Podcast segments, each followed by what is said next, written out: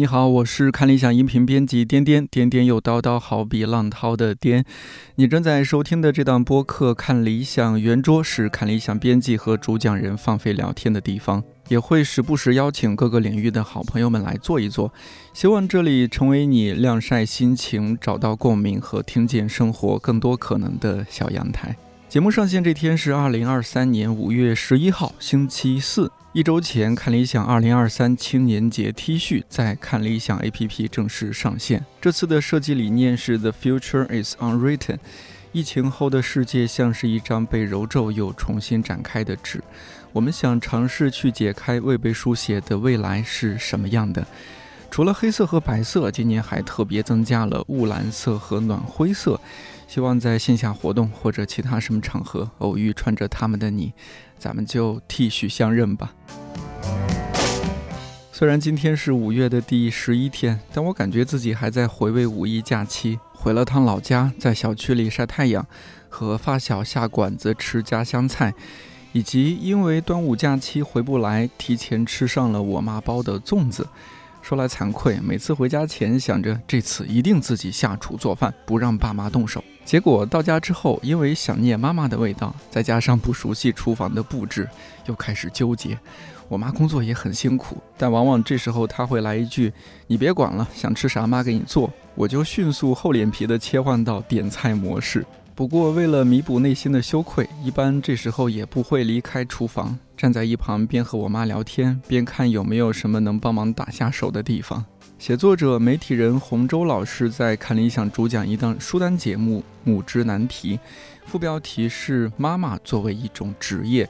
这档节目聚焦做母亲的经验和社会角色，通过十本好书、十期节目讨论母之难题和困境，引起了很多听友的共鸣。其中一期讲到《妈妈走后》这本书，作者米歇尔是如何在妈妈走后，通过食物和妈妈重新建立连接的故事。听友小懒就在那期留言说：“妈妈做饭不算多好吃，但我怀孕的时候就很想吃妈妈的几道创意菜。”老公笑我说：“这种组合好奇怪，可那就是除了妈妈在别处不会吃到的味道。”前阵子，吉井忍老师时隔三年来中国，在他的作品，特别是《四季便当》和《东京八平米》当中，也有提到关于母亲做饭的部分。而我过往和吉静老师录制的节目当中都没有聊到这一点。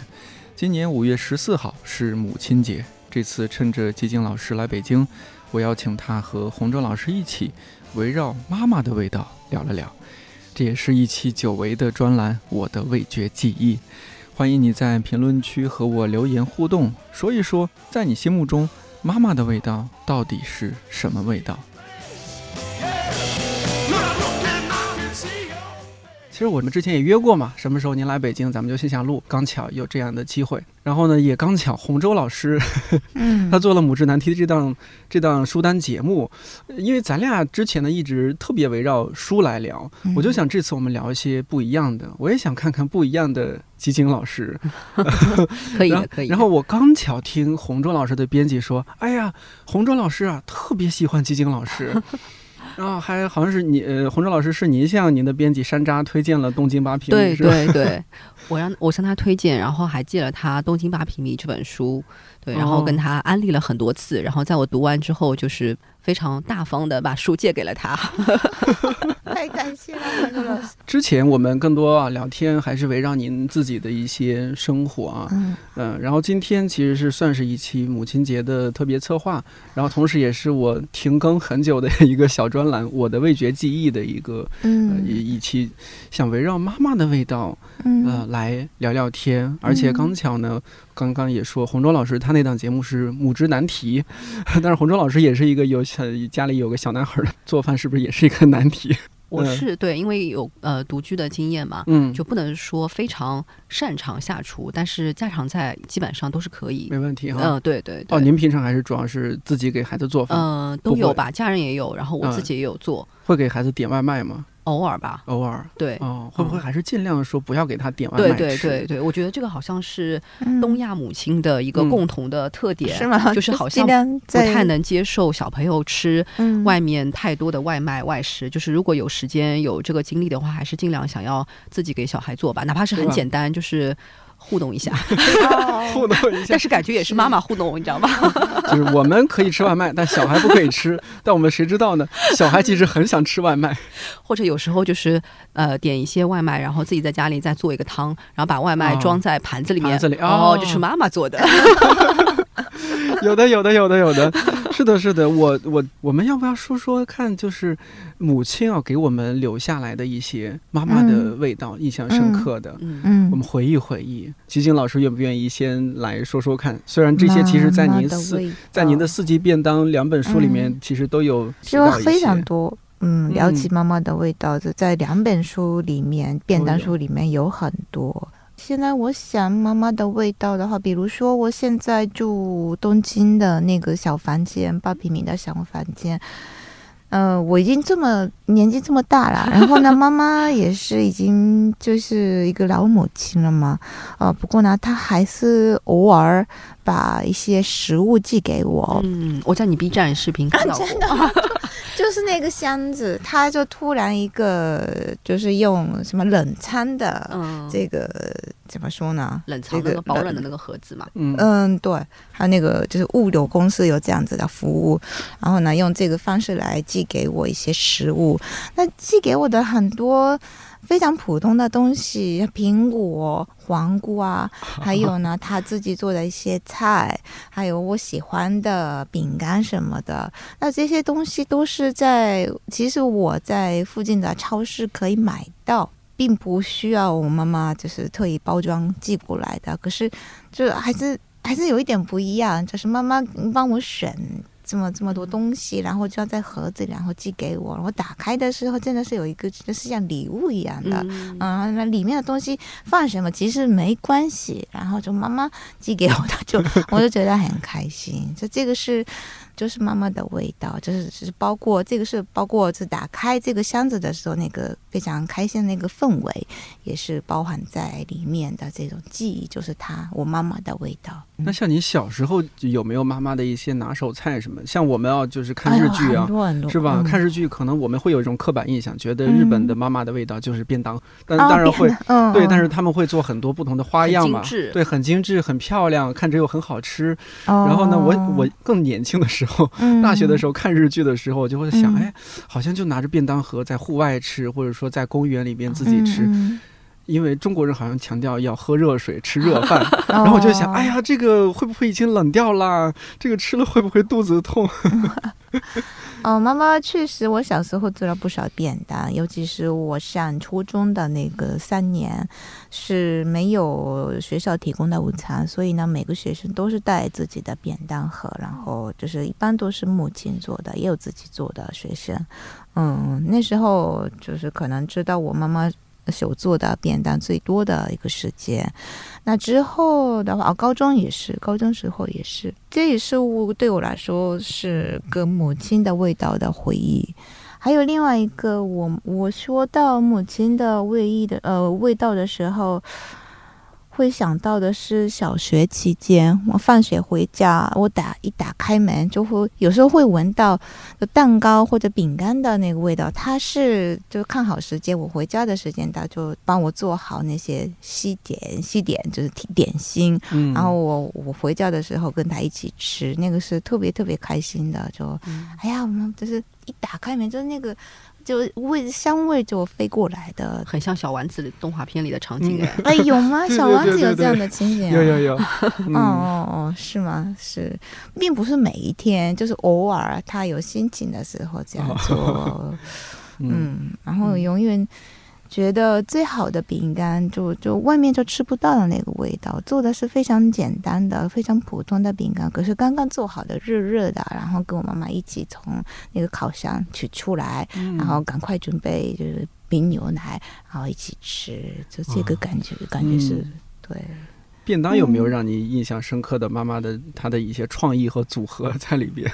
嗯，我妈妈做的便当其实蛮简单的。嗯，有一些菜，我参加学校的圆桌活动，就是出去，呃，就是出去活动的 enso 库的时候，我特别想请他做的一道菜，也是非常简单的，用我也不知道叫什么名字，就是妈妈喜欢就是会会做的那道菜，我特别喜欢，也没有特别的名字，呃，所以呢，外面肯定是就是吃不到的。那那个又又鸡胸肉，还有呢青椒。然后呢，就是用一点点糖，还有酱油，就这样调味，就是煮一煮就行，特别简单的。可是呢，我自己做也做，就是做不出来那个味道。这么简单的材料，这么简单的做法，可是他做的那个菜和我，比如说我在八平米做的那个菜是完全是不一样的。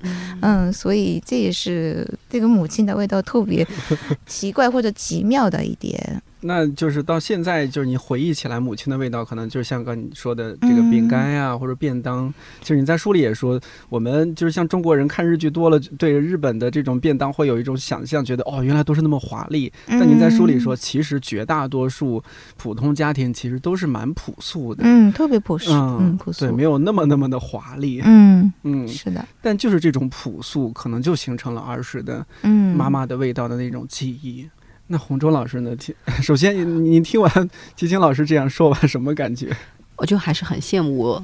哎，这样说会不会被我妈打？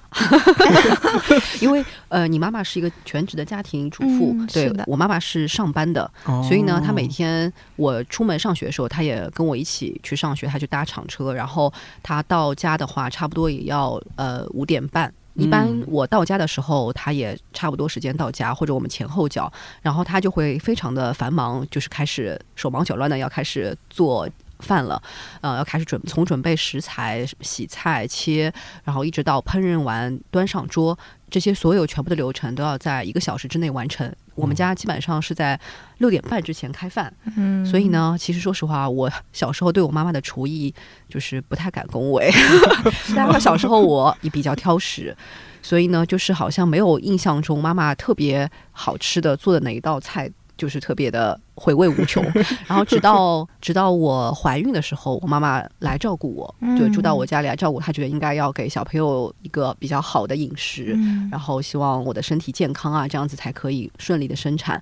然后她就开始买一些食谱，然后那时候互联网已经很发达了嘛，所以她会在网上搜索一些适合怀孕的时候。吃的食谱，然后吃的孕妇吃的一些所谓的营养餐，嗯，然后在那个阶段，我觉得是我和我妈妈重新建立了一层新的母女关系的感觉，哎，这也不错。对，然后那个时候，我觉得她做的每一道菜，其实我到现在都印象很深刻的，哦，很好。对，虽然是六年前的事了，但是她的，因为她会呃，不仅要从色香味嘛，还要从营养的角度考虑，嗯。对，然后她这样一种做菜习惯，其实也是一直到。保持到现在，就今天中午我出门之前吃的饭也是我妈妈帮我做的。哦哟，这么好，对，幸福。是啊，哎，请问那那个你怀孕的时候，妈妈给你做的那些营营养菜是具体是什么什么样子？我有点好奇。哦，就是他会比如说，呃，比如说我们中国人很喜欢吃炒菜嘛，那炒菜的话，可能很多时候是比较单一的，比如说只是炒青菜或者怎么样，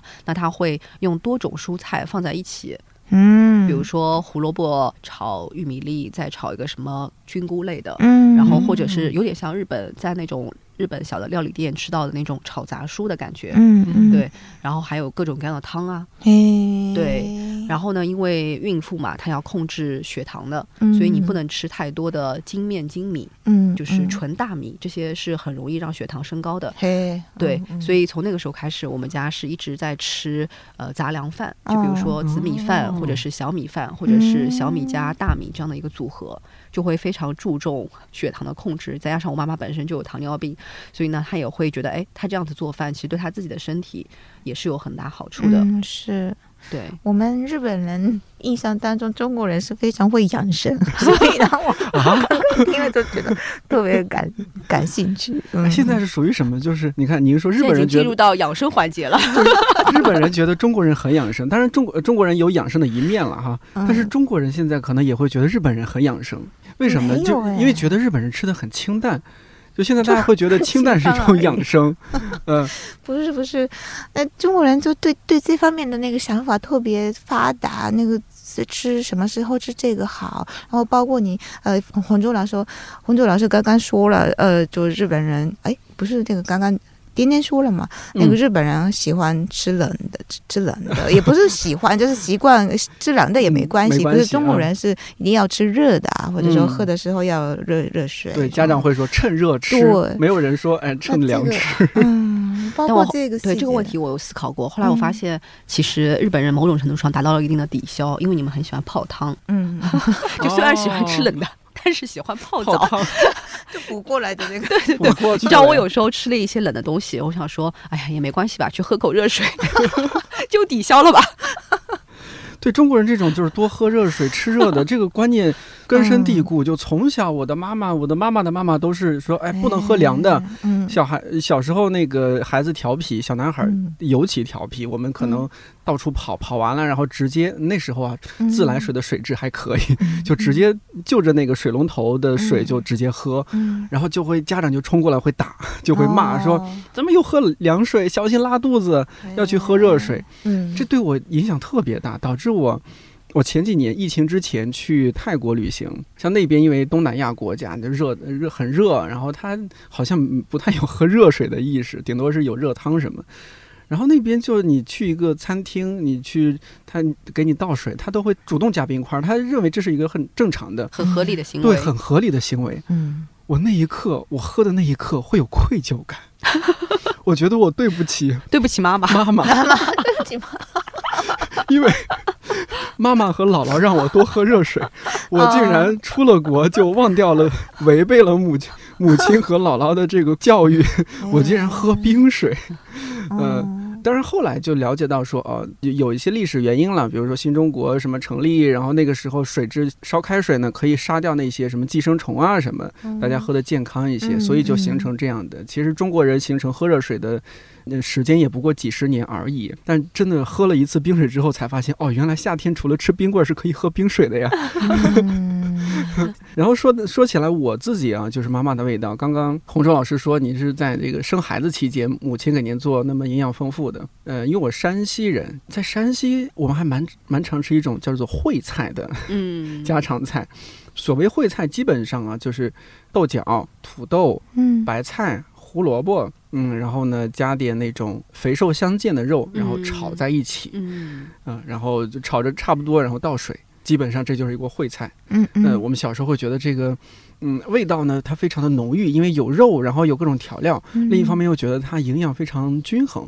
而小时候经常吃这个，嗯嗯，这也导致我刚到北京的时候自己独居，还有和或者或者和大学同学一块儿住的时候，我经常自己做，因为我觉得哦，因为家里教育过这个营养比较均衡，嗯，很好呀。然后就一次性多做点，可以吃两三天，放在冰箱里边。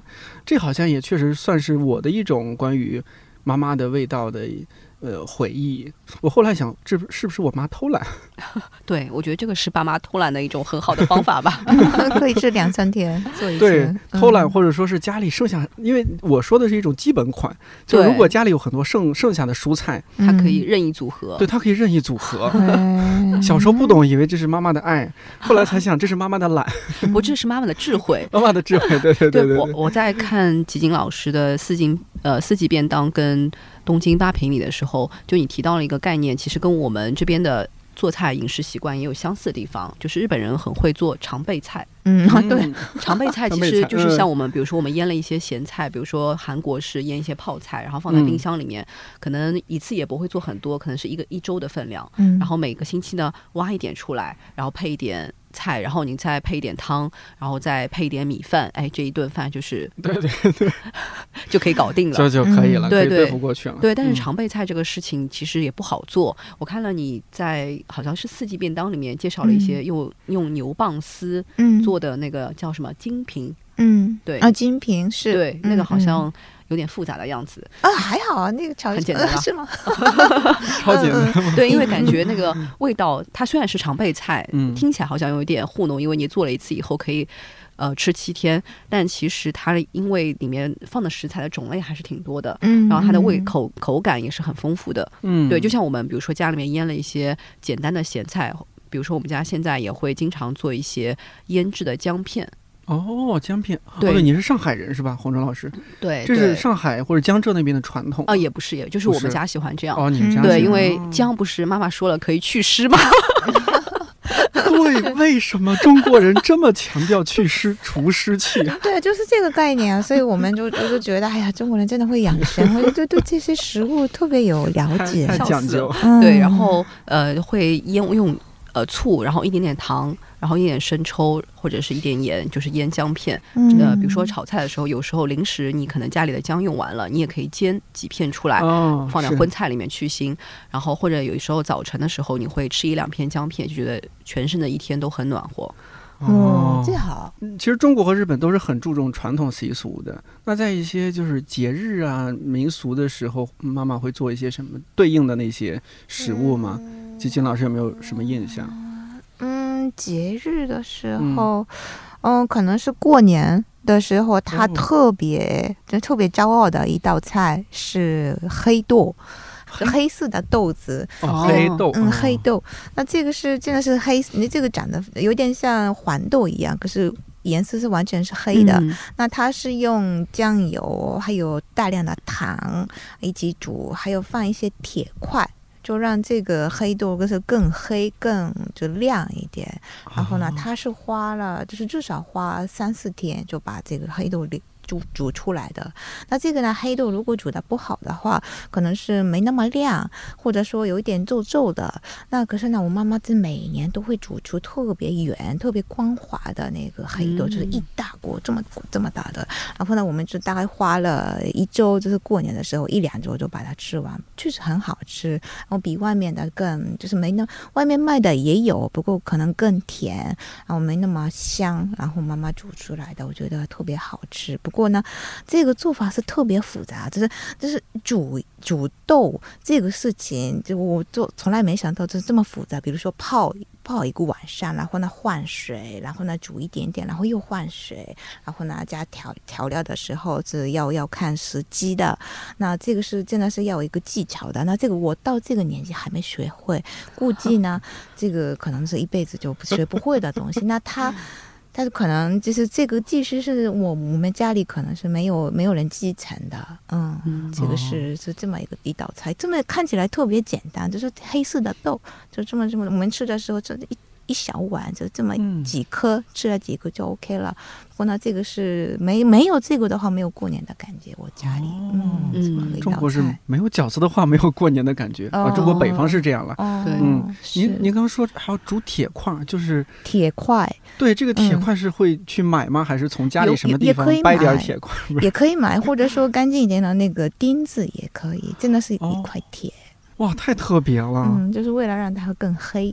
哦，那它有什么特别的寓意吗？好像是有，有一点忘了。那个是应该吃了以后，今年人生都闪闪发光，是这意思吧？有类似的意思是有的，可能是要头发要黑啊什么，你永远年年轻那种，也应该是就类似的意思。好吧，多长一些头发什么的。你要如果这个里面有什么寓意，就是多长一些头发的话，那估计中国人都要去学了。我们大家现在很需要头发。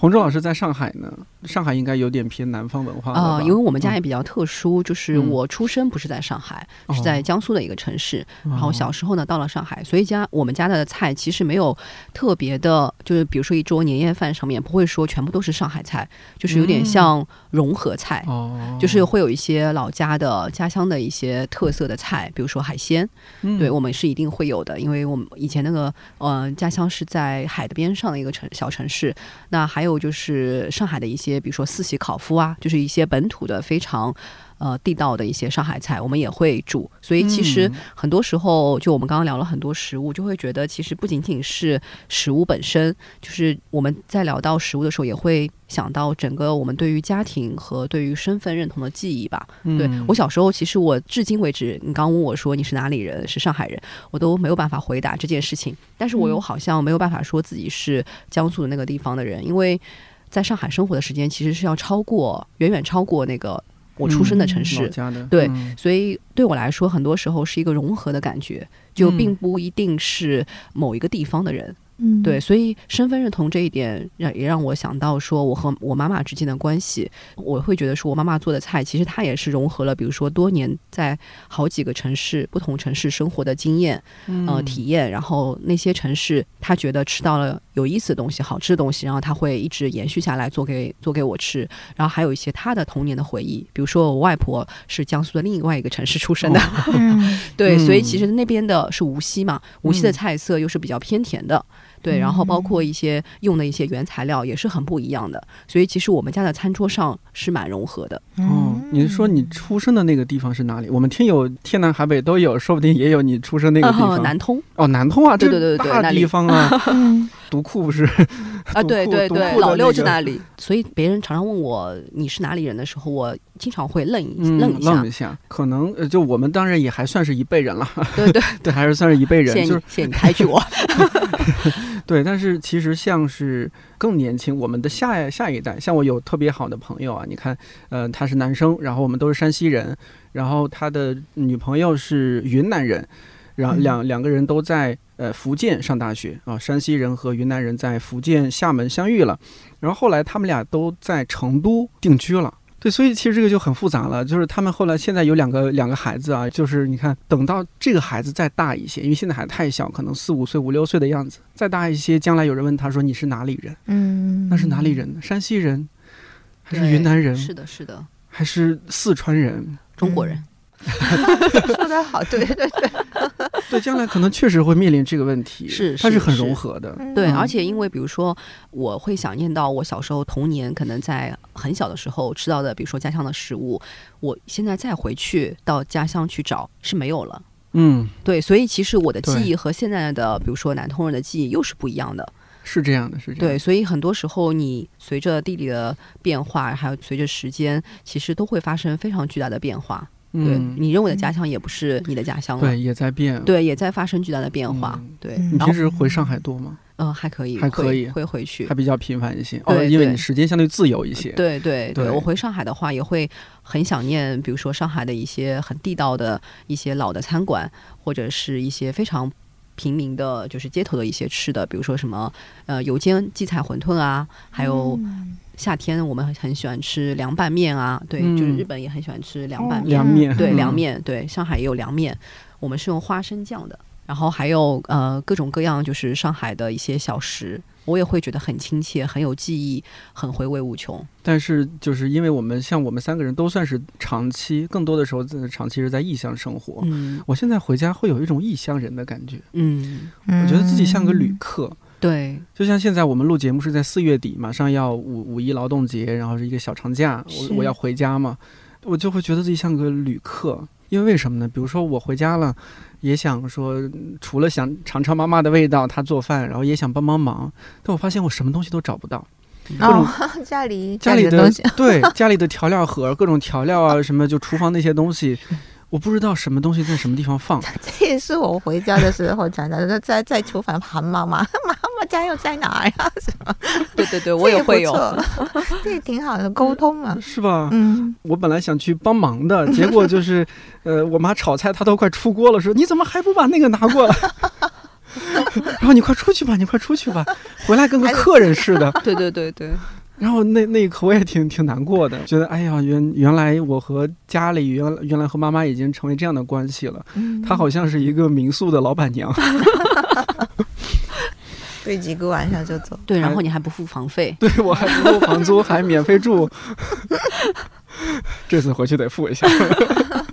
嗯，那吉星老师，你像刚刚洪忠老师说到的一些呃情况，你会有有也有一些类似的感受吗？呃，有一些，不过我可能人比较简单。那如果就是去一个地方，就吃到就是过去在那边吃了比较多的那个食物，就马上有 变成当地人的那种感觉。比如说去上，我之前住住上海也有几年的时间。当时我最喜欢的夏天的话，最喜欢吃的是绿豆冰棒，还有那个盐汽水，还有这有两种东西，就吃了就觉得哎呀，就那种。就回到那个时候，那就是我童年吃的东西啊，真的。还有 赤豆棒冰 哦，赤豆棒冰、绿豆棒冰和盐汽水哦，盐汽水。那时候我没有这么现在很 fancy 的一些冰激凌啊，有奶油的，那时候没有那些。嗯。嗯，对，特别纯粹的那个味道。哎，盐汽水，我觉得这个是非常好的发明。对，它的起源是这样子的。嗯，呃，上海以前有非常。多的钢铁厂，比如说武钢、什么一钢，呃，一钢好像是在上海嘛，我有点忘了。反正就是武钢，呃，第五钢铁厂。那当时很多的钢铁工人，他在炼钢的时候，其实是会大量的流汗，哦哦，大量大量的流汗。那怎么办呢？一定要补充盐分，补充水分。嗯，然后就有了这样一个盐汽水的发明。嘿对，然后有了这个盐汽水以后呢，最早其实好像在我小时候啊，市面上还没有一个，比如说某某牌子的盐汽水，嗯，它都是从这些厂的。嗯，都是从这些钢铁厂的食堂里面流传出来的，有点像去打这些汽水，是，就是你去拿一个空的，比如说瓶子，塑料的瓶子，或者家里的一个什么容器，你去打，你去买一些回来，或者是他会发放给那些。工人，钢铁厂的工人。然后我，我有一些同学，小学同学，他的爸爸是在这里面工作的。然后他拿来盐汽水以后，我们就很羡慕，大家就会分享一下。然后可能是我忘记是到长到什么时候了，就开始有各种各样品牌的盐汽水。嗯，对。其实最早它就是为了补充盐分、水分。哦，可能那样，你小时候那个盐盐汽水可能感觉更好喝一点。这样就是工厂就是分给你的那种。对，就是而且是很冰的嘛，盐汽水一定要。喝冰的，对，不冰不好喝。哎，有这样子的起源，对对，是这样子的。我不知道我的记忆是不是，不知道是不是有更深的起源。欢迎，就是听众如果知道的话，可以补充给我们。对，但我印象中是我小时候是这个回忆。嗯，有意思。你们两位在外边，就是尤尤其是异国他乡啊，什么生活的时候，会想要复原、还原妈妈的一些味道吗？就有这种经历吗？嗯，我在过去在北京生活的时候，也是有有这样子的感觉。偶尔做味噌汤啊，或者他曾经给我做的饭，就试一下。不过还是有一点不一样，不过就是类似的，就可以安慰一下，安慰自己一下。有有过那种，就是你想还原一个什么味道，然后做着做着就，哎呀想不起来，或者做之前就想不起来，就先给妈妈打电话问吗？打电话倒没有，不过可能是我回家的时候还是会问一下这个，哎，那道菜怎么做？嗯，这样子。我这几年就是特别刚来北京的时候，有时候特别想念家乡的那些饭菜的味道。嗯，呃，刚开始就特别会经常给妈妈打电话说：“哎呀妈，那个那个是先放它还是先放它？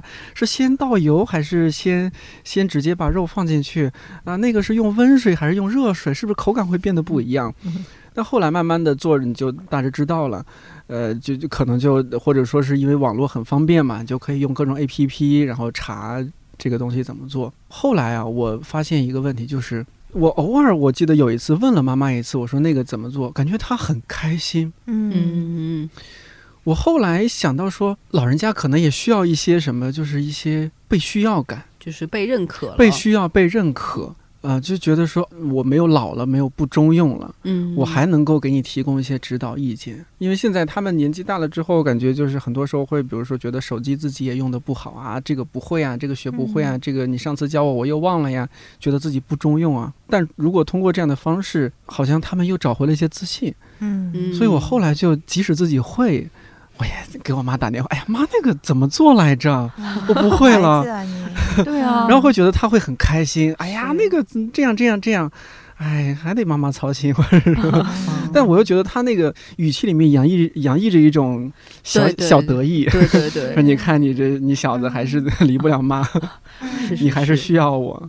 对妈妈，而且有时候会不承认我们做饭好吃，就有些妈妈就可能，比如说我妈就经常会觉得我做某一道菜不行，她觉得你水没有放够，然后或者是火候没有掌握好，她就觉得她做的很厉害。我说对对对对，是是是是是。那妈妈的妈妈呢？呃，妈妈的妈妈就记忆还蛮深刻的。我外婆，对对对，可以聊聊哎。我小时候因为比如说寒暑假会住在外婆家里面，然后外婆呢是一个中学的老师，数学老师，所以她对很多事情是很精准的。做饭之前用个电子秤啊？那倒是也没有，就是比如说她做红烧的东西很擅长，比如说红烧鱼啊、红烧鸡翅。就小时候让我觉得红烧鱼和红烧鸡翅是很复杂的菜。就感觉是一道家常菜里面的比较高级的一些菜，对吧？高级料理，对高级料理，就是平时不会每顿都烧。然后他就会有一次教我，对他不知道为什么就有一天心血来潮，觉得他希望我能够学会红烧系列的菜，然后他就总结了几个要点，然后就是比如说一定要先用生姜煸透啊，一定要去腥，这是很重要的一步。然后呢，水一定要放够，就不能什么发现水少了再掀开锅再放一点，那这样的话就会中断它这个味道的烹饪，对，然后也会让这个红烧的鲜味稀释掉。所以一次性你就要量好，比如他会告诉我是放几碗水，然后呢就是还有就是时间，然后时间的话他会说你给我算好这些量大概是二十分钟或者是半个小时，对他会非常严格精准到分钟来告诉我做这道菜。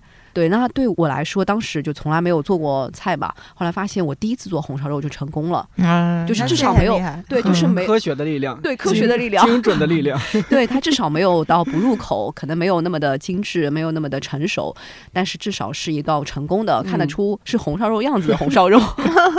那这个可以写出来，这可以，对对对，完全是可以，是是是。然后我以前也写过一些美食的专栏。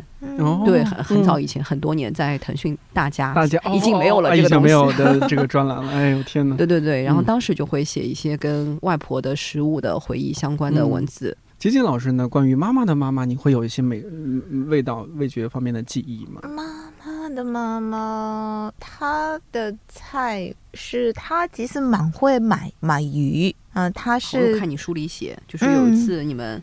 在晚秋或者冬天的时候，会利用周末回到外婆家看望，然后外婆就会不顾患有风湿痛的双脚，非得到海边的鱼市场买回一整条鲑鱼不可。是。他就是除了鲑鱼之外，各种各样的鱼都会买，因为他是在与那个海边长大的，嗯啊，然后也跟那个鱼市场的人稍微熟悉一点，然后呢，跟他们讨价还价，就买来一条特别新鲜的鱼，有时候是做成生鱼片，有时候是做一些煮一煮给我吃。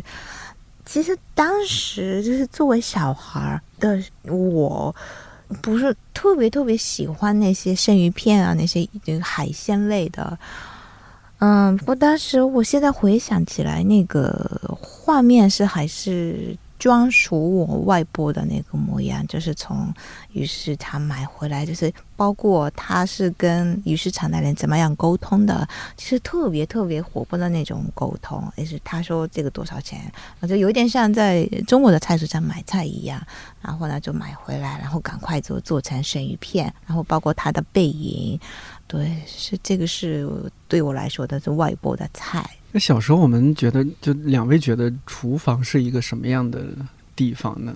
嗯，厨房就是家里的那种那种，对，特别简单的一个厨房，特别简单的。嗯，是啊，比如说外国外国的那些西方的，或者说看版型吧，有时候会在厨房里面放餐桌，然后就。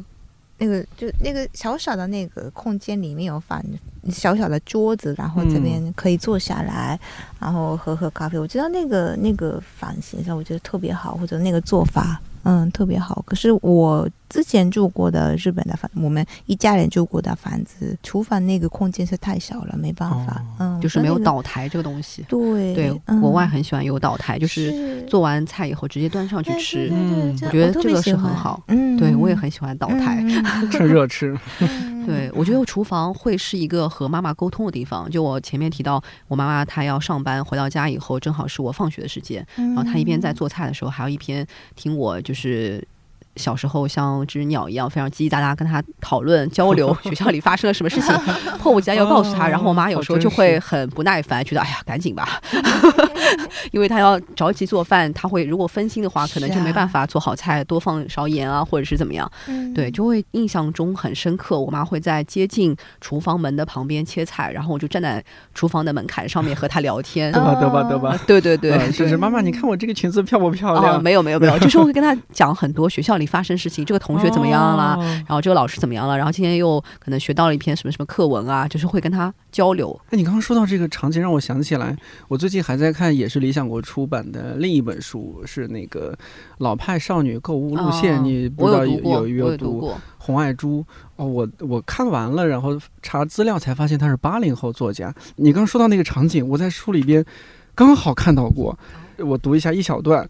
你看他说，就是他小时候啊，呃，就是说他们家做卤肉卤肉饭，然后有这么一小段，他说一面吃饭还缠着外婆聊天。玩了天第二晚，是一个真正快乐的儿童。小孩的世界真是小，聊天内容不外乎学校发生的细事，某甲作弊，某乙没来上学一类的。对 对对。接下来这句话我觉得很有意思。他说：“成人后知道，小孩说话时，大人可能感到无聊，故回想家里超级忙碌的长辈陪着小孩聊天，除了耐性，还因为他们疼你。是是，真的是这样。”所以，我我儿子有时候会跟我分享一些他学校里的事情的时候，我都会忍住非常大的耐心，就哪怕我那时候可能有点忙，但是还是会让自己尽量的放下手头的事情，听他聊一些他小伙伴的事情啊，他和他的奥特曼卡片又怎么样了。对，还不错哎。那那他这个表达欲啊，什么，他这种对对对，愿意和你说很多，对，愿意会会愿意非常愿意跟我分享非常非常多小朋友的事情，包括小朋友之间的八卦，然后其他小朋友怎么样去评价他，他会他会质疑，他说有个小朋友说我普通话不准，然后我说是吗？然后因为我知道这个小朋友是东北人，我说他的普通话才不准的。冯老师不错，据我的观察，小时候愿意和妈妈多这么交流的小男孩，长大了都很适合做播客，做播客都不错的。以后有没有播客的这个形式很难说哎，以后我们都都到火星上去做节目了是吧？那不管怎怎么说，他一定会是一个不错的表达者和创作者。对，您刚刚说就是像您的妈妈，她是职场人什么？我因为我妈妈是全职家庭主妇。呃，小时候我我我现在回想起来还蛮感激的。虽然说我不知道妈妈是不是为此而付出了太大的代价，比如她是不是应该有更早有自己的事业，嗯，呃，这一点我们可以一会儿来再说一下啊。就是小时候她因为就是全职家庭主妇，但是我周围好多特别好的朋友，他们的妈妈都是工作的或者做生意的，他们都是在外边吃豆浆、油条、馄饨，外边买馒头这样长大的。但我几乎一直都是在家里。吃家里妈妈蒸的包子，妈妈做的炒菜什么长大的，有时候他们会非常羡慕我，甚至说一些周末的时候去我们家，我有个发小，我记得有印象特别深。我妈妈蒸的包子呢，有个特点，它相对比较小，可能就是拳头这么大小吧，反正比较小。嗯，我这个拳头比较小啊，听友们。对，然后他我那个朋友就一次性吃了六个还是几个包子，嗯。就当时我妈也很震惊，然后我也很震惊，但又但又很开心，觉得哦，好像是厨艺被被认可，被孩子的朋友认可这种感觉。那他们又觉得太好吃了，外面买的包子没有阿姨做的好吃，这也是小时候蛮蛮印象深刻的一些回忆。但是接下来我就想想说说说，那妈妈他们是一直都这么热爱厨艺吗？就热爱做饭吗？好像也不是，对对对，肯定。我觉得有时候他们还是会把它当成一份工作吧，就是做完了就可以了。对对对，因为你三百六十五天，然后要数十年如一日的在做饭。这件事情其实是很难的，比如说春节的时候集中做了几天，就是一日三餐，比如说和家里人一起搭档做，但可能我做的比较多一些，集中做了几天以后，我感觉自己像上了一个蓝翔技校一样，新东方厨艺培训班，对，就是会觉得很累，因为其实你站在厨房的旁边，站站在灶台旁边有油烟啊，然后一一道道菜这样端上来啊，然后端上来之后，如果他们只是就是很敷衍的吃两口，然后你会觉得唉。早知道这道菜不做了，会会会，像疫情期间，吉金老师，呃，那个很多人因为连小区都出不了嘛，嗯嗯，然后被迫不会做饭的也得，嗯，做饭，没有做过饭的也得赶紧买锅，是。买买 买各种用具，然后就回来开始做饭。但真的开始一天做三顿饭，很多人就开始说，哦。原来妈妈当年是这么过来的，对，是一个巨大的工作量，一顿饭接着一顿饭做，对。到最近才发现，对，就是你小时候意识不到，就觉得好像是顺理成章的，因为妈妈的妈妈是这样做的，嗯嗯，妈妈也是这样做的，嗯，做完早饭休息休息就准备做午饭，是吃完午饭休息休息又开始准备做晚饭，嗯嗯。小时候作为小孩子，其实可能不太会体会到。但真正自己在那样一段期间开始做自己的，或者说两个人一块儿住或者什么，然后就开始做，会发现这是一个巨大的工作量。嗯，你甚至还得借助一些现代手段，拉个 Excel 表格，这一周 这三顿饭是吧？每天三顿分别做什么？用一些现代化的管理方式，是是是是是，项目管理起来。对，这是一个。就您您的感觉啊，你母亲什么？她对做饭这件事情，她有一些怨言吗？或者说她是怎么样看待这个事情？还好吧，我妈妈，我我觉得妈妈还是蛮喜欢做菜的。然后年轻的时候做很多很多记录，然后也有自己写的就是本子。哦。他从报纸上面把这个就是菜谱剪下来，然后贴在一个本子上面，然后还写了，哎，这个这个这个糖的分量太多，就是可以少一点儿。然后这边可以时间久一点。然后呢，这个菜很好吃，可以做两次两倍的量，就这样子。哦。那就是集锦妈妈版的四季便当哎。啊，是那个本子我们还留着。哦。那个是我们真的是舍不得的一个一个小时候的回忆，嗯，家庭回忆。不过妈妈最近也是年纪大了，就是快八十岁了嘛。那现在她真的。像以前那样做饭是不太可能的，从体力上肯定是有一点困难。还有我看他的那种兴趣还是有一点就减少了，也不是有点就减少了不少。然后对他做的菜就明显简单了。然后我们吃的，比如说我我回家的时候，他还是会给我做一些菜。可是呢，就是我们的这个主菜。嗯，还是生鱼片出现率比较多，因为他去去超市买回来，然后就摆在盘子里就 OK 了，他他不用做饭了。嗯，这个我我发现了也不太敢说。嗯，我然后呢，他做的味噌汤还有一些小小的菜，还是还是蛮好吃，可是比过去简单许多。这样子，还有他们，我跟爸爸妈妈现在两个人只就这样单独生活。呃，然后他们平时吃的东西好像是已经现成的那个真空包装的那个可能多了一些。现在有很多就是我们过去就是一定要在家里做的，比如说精品那个炒菜那个常备菜也是就是可以从外面买买回来的。还有呢，呃，玉子烧也是从可以 外面可以买回来的。其实那个做起来很简单，可是呢，我妈妈还是从外面买回来，然后这样吃。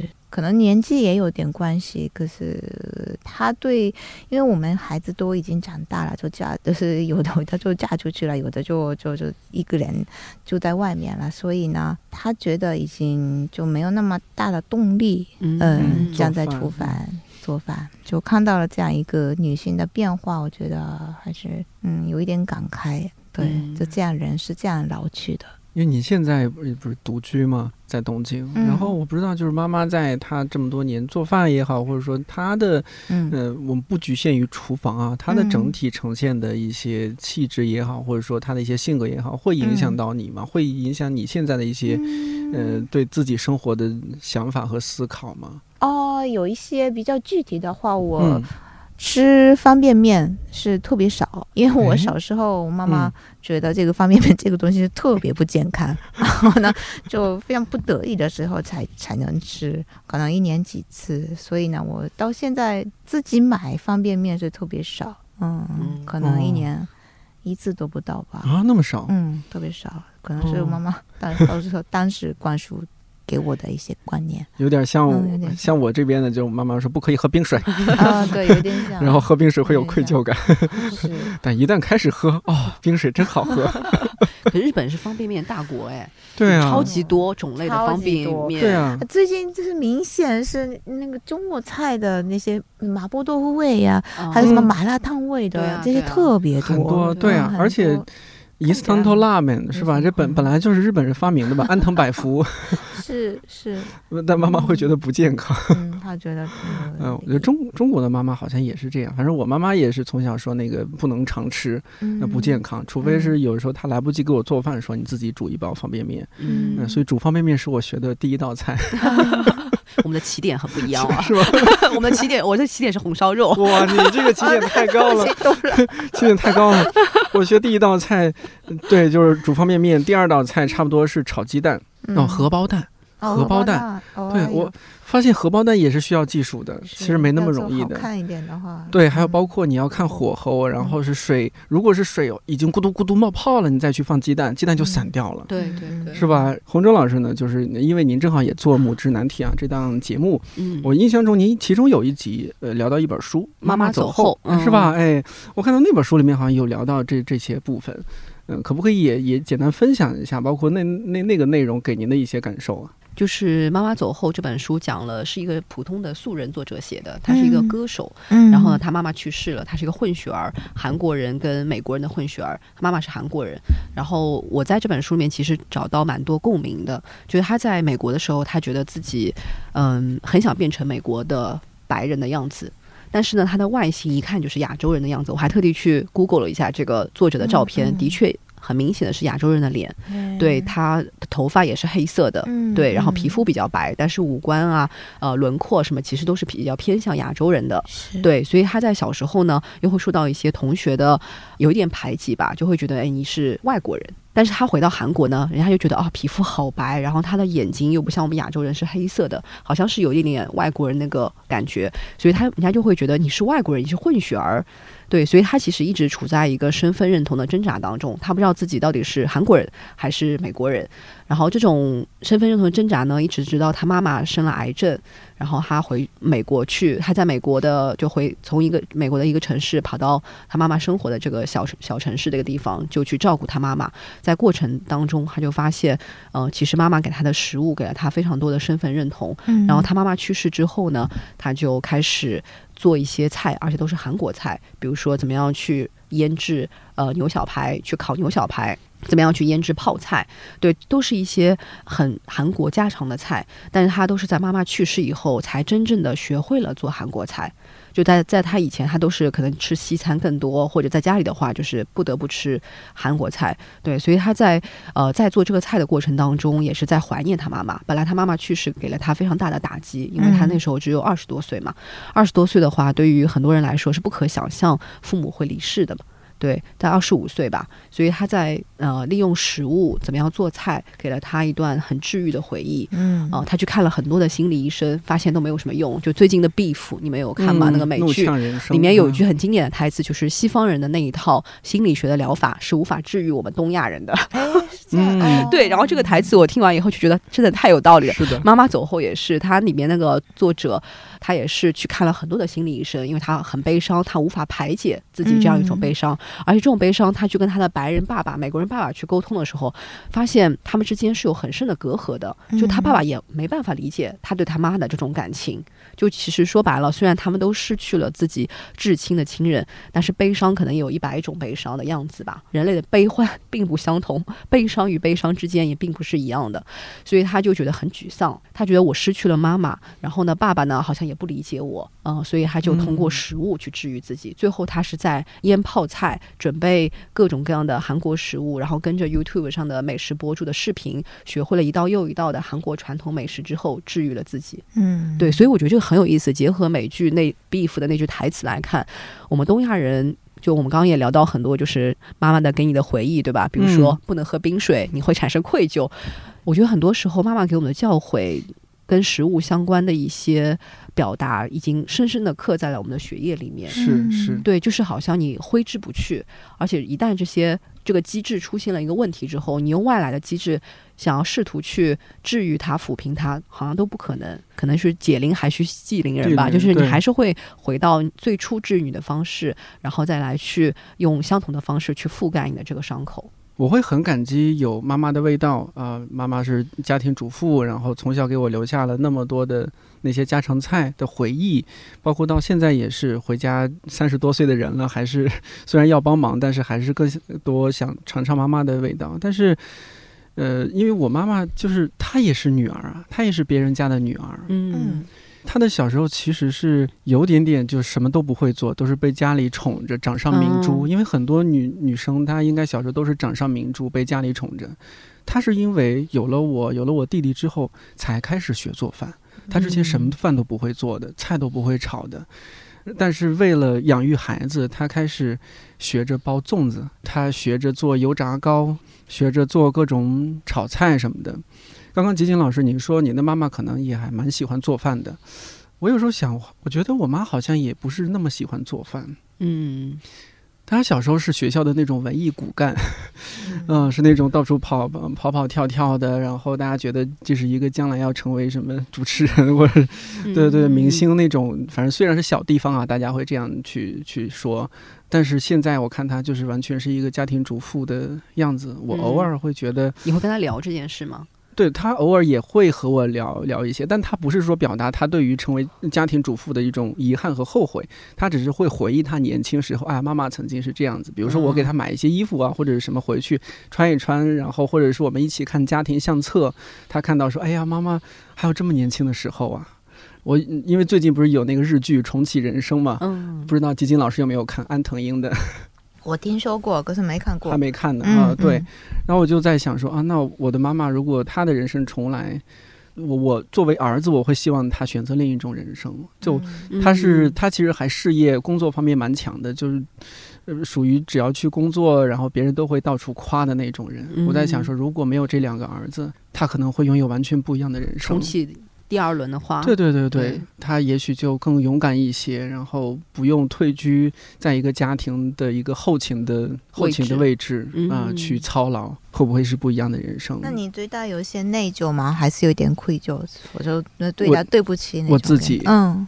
就喝冰水的时候才会愧疚是吗？对，喝冰水会愧疚，因为嗯，刚刚说的这些，也就是已经已经是继承的事实，可能也没有办法挽回，我也没有办法让时光倒流回去，说妈妈我就不出来了，我就你就不要生下我，你去追逐自己的人生吧，哈，因为这是不现实的。但是只能说去通过其他办法去补救，比如说啊，那我接触到什么新的东西，然后告诉他你可以去学习学习这个，看看那个或者什么。但是其实。更多的是遗憾吧，就是他现在这个年龄六十出头，呃，确实很很学很多东西会变得很慢。然后他的第一想法都是劝退自己，觉得哎呀自己呃记忆力也不行，嗯，然后可能不会那么快的学会这些新东西，嗯嗯。所以前几年，吉金老师不知道有没有听说过，在中国有个新闻，就是有一位阿姨可能五十多。然后她也是为一个家庭操劳了大半辈子，苏敏吗？对，苏敏阿姨，对，她就想想开了，她就她就离家离开家，然后自己开车出去到处旅行，环中国环中国旅行啊，好，整个人也感觉更自信了，然后接受很多媒体的采访。我看到那个新闻的时候，我就会想到我妈妈，我在想说，哎，她是不是也可以？但就是现实就是她可能也很难迈出那么一步。对，我觉得很多时候不是妈妈不行，而是。他们可能缺少一些勇气吧，因为可能在家里待的时间久了之后，就会自然而然的把家里变成最熟悉的地方。但是可能妈妈不知道，最熟悉的地方有可能在一定程度上也限制了他。嗯，就迈出那一步太难了。嗯，吉吉老师，对现在这种独立的，就是特别独立的这种状态和精神，有没有也受一些呃妈妈的影响啊，或者是整个家庭给到你的？对我比较好奇，因为你过上了和你妈妈完全不一样的生活嘛。妈妈是一个对吧？全职的家庭主妇可能一直都在家庭，然后跟你爸爸一辈子结婚好好几十年，然后也晚年也继续生活在一起。嗯，然后你现在是一个独居的一个状态，就你妈妈会觉得这样的状态，她觉得会很为你很担心吗？或者是很关特别关心你的这个状态，你会不会很孤单啊？你会跟她怎么样进行这样方面的交流吗？他好像就完全放弃了，就 管不了了。给我印象很深刻的，他的一句话就是说。就是我这样，就是经常去旅游，就有点，就就非常不稳定的这个生活。嗯。然后有一次，他他稍微跟我提，就是跟我说：“哎，你你以后是怎么考虑啊？”或者说你现在就是存款够不够啊？那些问题，他跟我提及的时候，他最后跟我说一句：“说你可以过跟我不一样的生活。”哦，我觉得这个是他给我最大的认可。那他虽然就是完全不一样，可是他觉得就是女儿就是可以过着我没有尝试过的或者说没有过的生活，所以，他这个是他给我的一个鼓励。我是这么理解的。啊，这样很难得哎。说不定妈妈默默的也曾经向往过。也这这不一定，我觉得妈妈肯定受不了八平米的生活，所以不是妈妈可能很向往到处旅行的生活啊，然后在不同的国家或者城市住一住的这种生活，其实还听起来蛮有吸引力的。嗯，他还是我估计他很喜欢目前的生活那种，就有一个家，然后把里面就是整理的非常干净，然后有秩序的那个生活。嗯嗯，不过他还是可以认可。那很好哎，嗯嗯，我很好奇，就基金老师，你现在和妈妈的，呃，应该是隔段时间就回去看看她，是吧？是。你们现在的交流会聊些什么呢？啊，非常平淡吧。有时候我我偶尔回去一次，然后我给她做饭，我就是给给他们两个做饭，然后我们一起吃。然后有时候我在那边睡一个晚上，然后早上又回到东京这样子。我明显他们还是这几年明显老了，嗯，所以还是我想多回去，嗯，看看他们。没有特别，比如说要就是要以后的事情要谈的特别就是详细啊，这些都没有，就那种回去跟他就是交流一下，然后。这样子的国产，嗯，你在日本有没有感觉到，就这几年，呃，比如说上一辈对年轻一辈的，特别是呃那些管束啊，或者职业规划？因为我现在看到一些文章也好，一些报道也好，会觉得，嗯，日日本的年轻人也是处于一种，呃，中国最近不是有个词“躺平”啊，或者说就是，呃，就好像有点把自己人生放任自流了，也不想着说好努力成为一个成功人士，成为一个我卡内莫期有钱人 这样的。嗯，是他们可能是就认为这个环境是用自己的力量的话改变不了的，也不能说是完全的无力感。可是呢，并没有感受到他们就是积极的要跟社会连，就是做一个特别的强的连接什么的。就比如说我们谈到的呃社会问题呀，也可能没那么多。就哎呀，就是嗯，好像是在哪里发生了什么事情，哪里发生什么事情，就就这样过去了。嗯嗯，然后自己就过着一个平淡的生活，能就开心就可以。嗯，还有他们还有年轻人，年轻一代人可能觉得日本上一代或者目前的老年人比较吃香，这个经济成长比较好的时候的那个好的东西都被他们吸收了。然后呢，现在我们就。现在我们还要就是养老，就是付养老金，就是供养他们，就那种感觉，所以可能是有一点就抱怨的心情，还是有一点点吧。这个是没办法，嗯。日本的现在就是中国的 未来吧。未来吧。我上次春节回家，然后去看望我的初中的数学老师。嗯。我们我们见面打招呼之后，他问我第一个问题是说，他有个女儿，他说：“你赶紧和我说说啊。”就你们现在年轻人为什么变化这么大？我女儿不谈恋爱，也不着急结婚，但也 差不多到年龄了呀。你们现在年轻人到底怎么想的？他不和我说，你快和老师说一说。我那一刻觉得特别滑稽，而且也想到了一些就中国引进的关于日本的相关现状的一些书，我就觉得这是一个特别日本式的场景，但是已经在中国发生的这么，我们老家的县城都出现了吗？中国现在应该洪忠老师也能感受到，就处于这样一个这样一个情况嘛，啊，年轻一代也确实逐渐逐渐不谈恋爱了，我们开始只是找个饭搭子，是 是吧？嗯，然后也不着急结婚，更不想要孩子。呃，这个我们未来往何处去？未来还有没有妈妈的味道？那可能只是，只是在纪录片里面才有了，很古早的妈妈的味道。对，就下一代人可能很多东西就会消失了。对下一代人，可能他们会更加的习惯吃一些什么预制菜吧，因为现在预制菜很发达嘛，就像日本有哦预制菜，就是呃以前可能你只是冷冻起来，然后你再加热，那其实味道不太好，那个味道就会散掉。但现在很多它是呃真空的保鲜技术，非常的发达，然后甚至一条活鱼它都可以在它活蹦乱跳的时候把它给保存起来。然后再对它里面充一些气体啊，还是什么，然后再进行烹饪啊，就是现在的保鲜技术已经非常的发达了。对对。那洪忠老师作为家里还拥有一个人类未来，人类未来之子，你会会刻意的，就是给孩子有留下一些这样的童年的妈妈关于妈妈味道的回忆啊，什么这样的一些做法吗？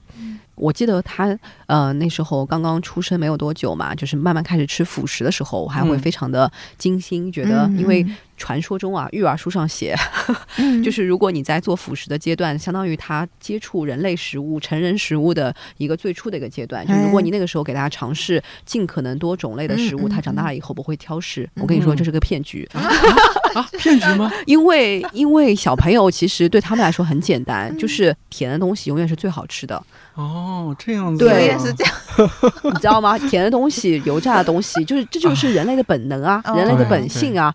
对，后来我就想通了这件事情以后，就觉得我没有必要就是一定要很奉献、很付出，然后为他要很精心准备呃辅食啊什么的，就是就是我觉得随意就好了。所以其实某种程度上，我觉得比如说一些国外的妈妈，比如说美国的妈妈或者英国的妈妈，他们会很习惯的在小朋友吃辅食的时候，就从超市里面买一些食物回来，然后加热一下，或者是不加热也可以，就直接倒在碗里让他吃掉。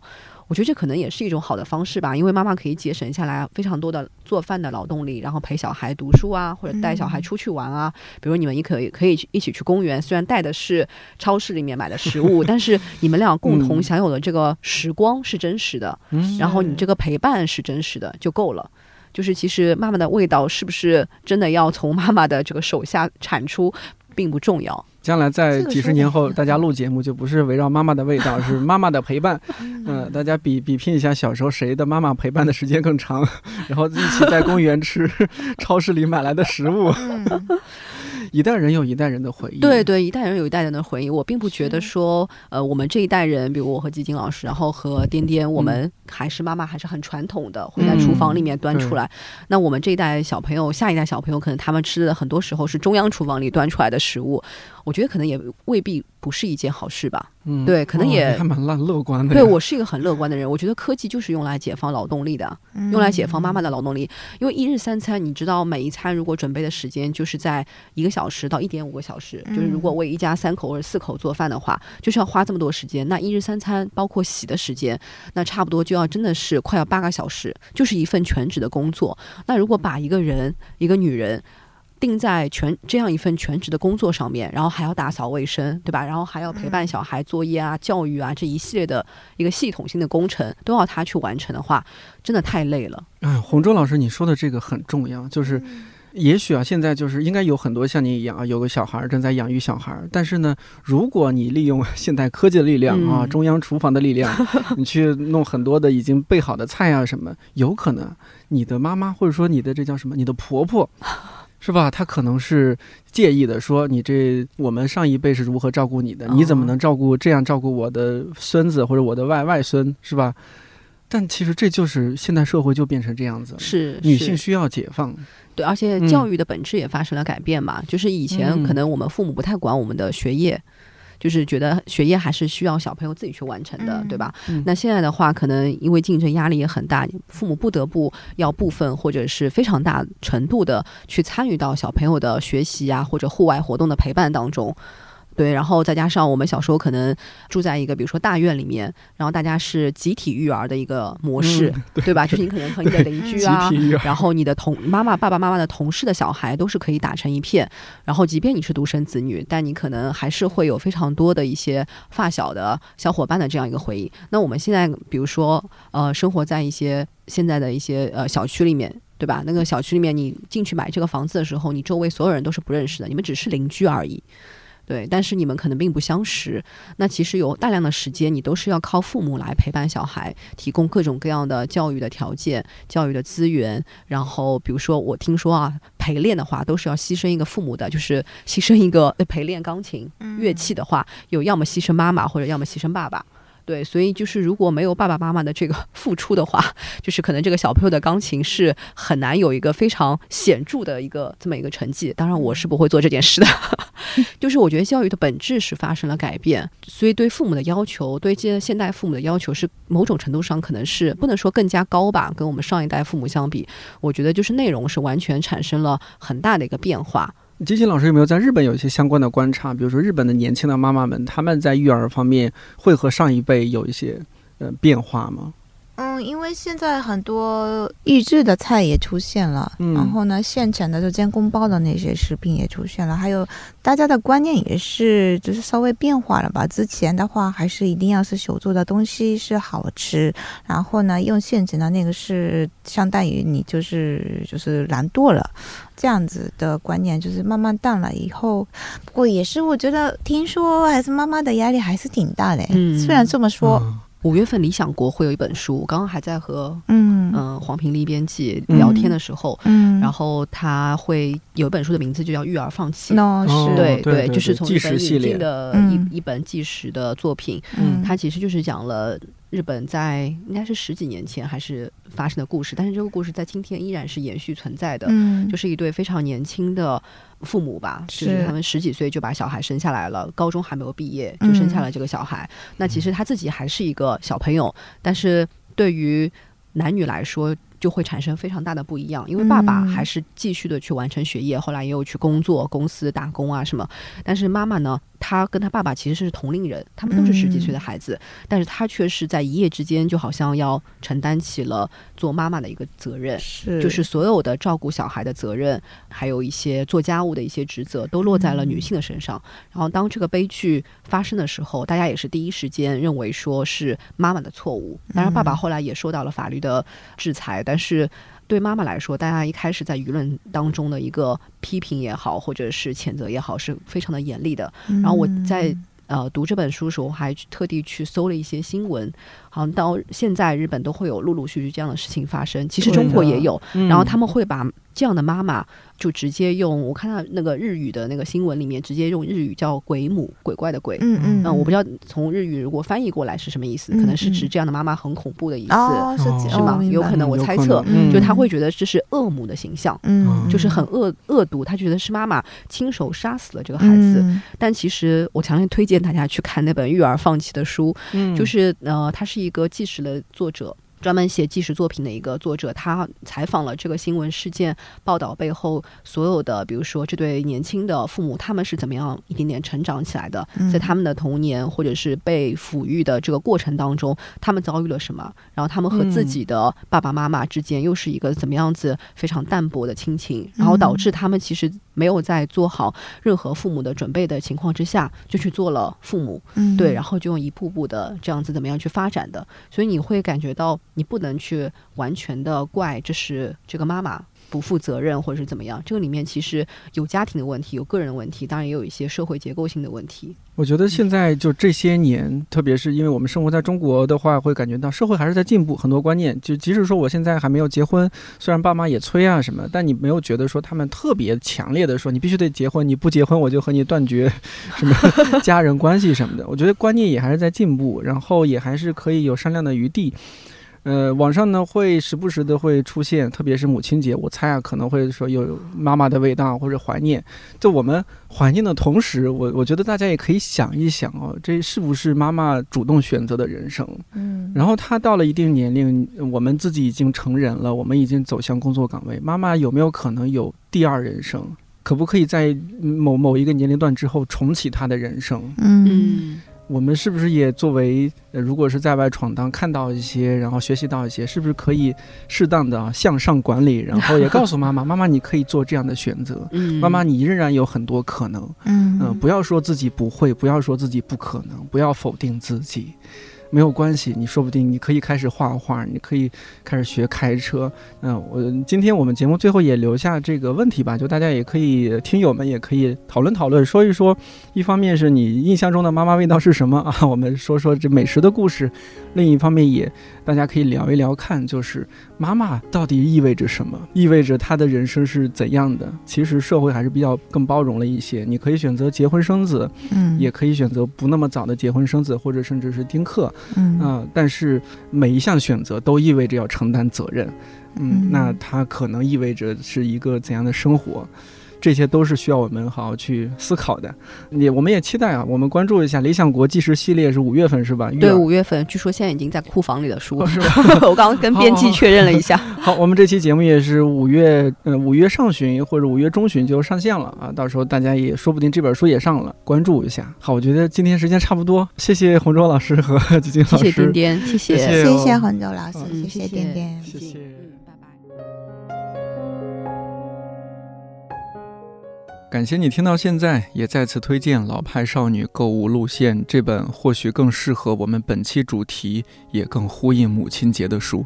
千万别以为他在聊怎么买买买，而是八零后台湾作家洪爱珠用晶莹剔透、温润典雅的文字，为我们呈现极其鲜活的台湾家常美食记忆。怎么说呢？读完了可能迫不及待想要来一碗卤肉饭，再连看几部慢悠悠的台湾电影。